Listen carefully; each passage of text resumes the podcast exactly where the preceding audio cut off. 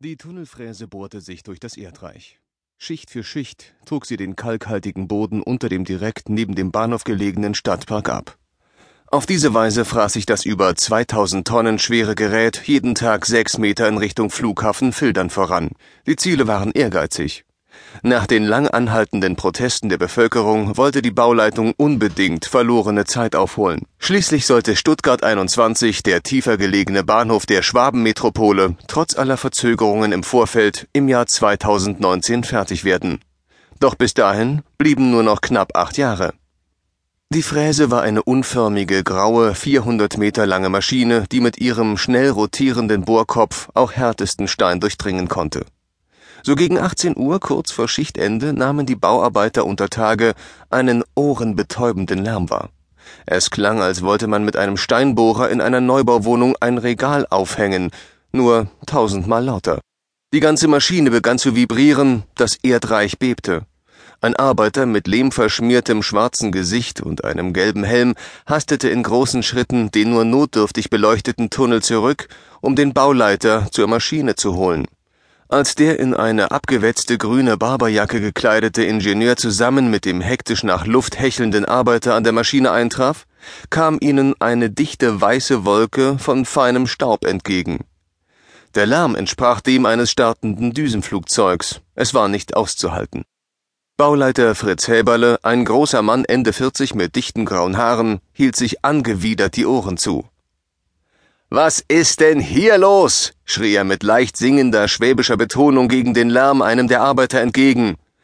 Nach einem Stoßhusten entgegnete der Angesprochene: »Hier ist gerade die Hölle los!« Häberle ungerührt: »Ja, das sehe ich. Dieses durchdringende Geräusch, dieser scheiß Staub.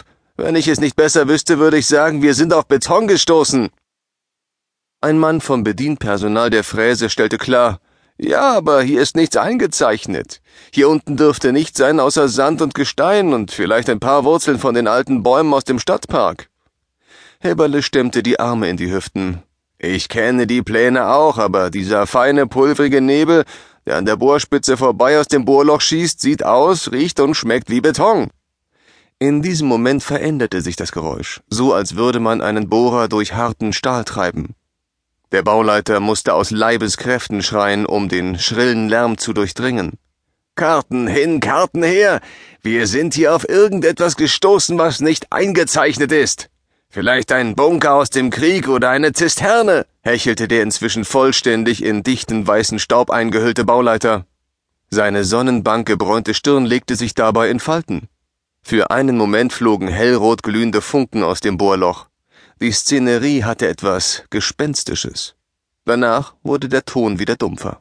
Während sich der lindwurmartige stählerne Bohrer langsam weiter voranfraß, konnten die schwer atmenden Männer durch die dichten Nebelschwaden aus weißem Feinstaub eindeutig die graue, poröse Struktur einer mindestens einen Meter starken Stahlbetonwand entdecken.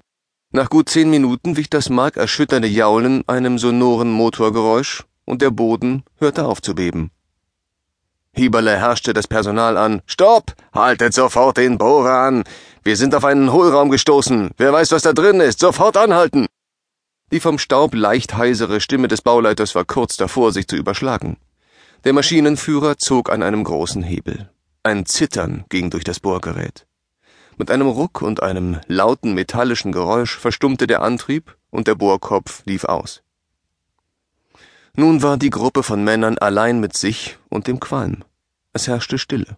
Zumindest im ersten Moment, denn die Ohren der Arbeiter waren noch immer ganz betäubt vom Maschinenlärm. Erst nach kurzer Zeit nahmen sie die vergleichsweise zarten Töne einiger Wassertropfen wahr, die von der Decke herabkamen, begleitet von einigen kleineren Steinchen und Betonbrocken, die von den Tunnelwänden herabkullerten.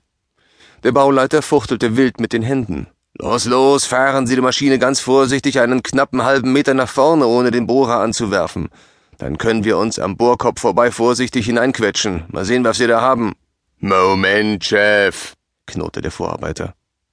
Er legte den Hebel der Gangschaltung um und drückte den Startknopf. Es gab ein lautes Geräusch. Der Boden bebte wieder.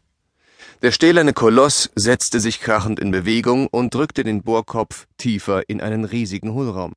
Im Schneckentempo ging es voran, bis die mächtige Maschine den Eingang einer geheimnisvollen, dunklen und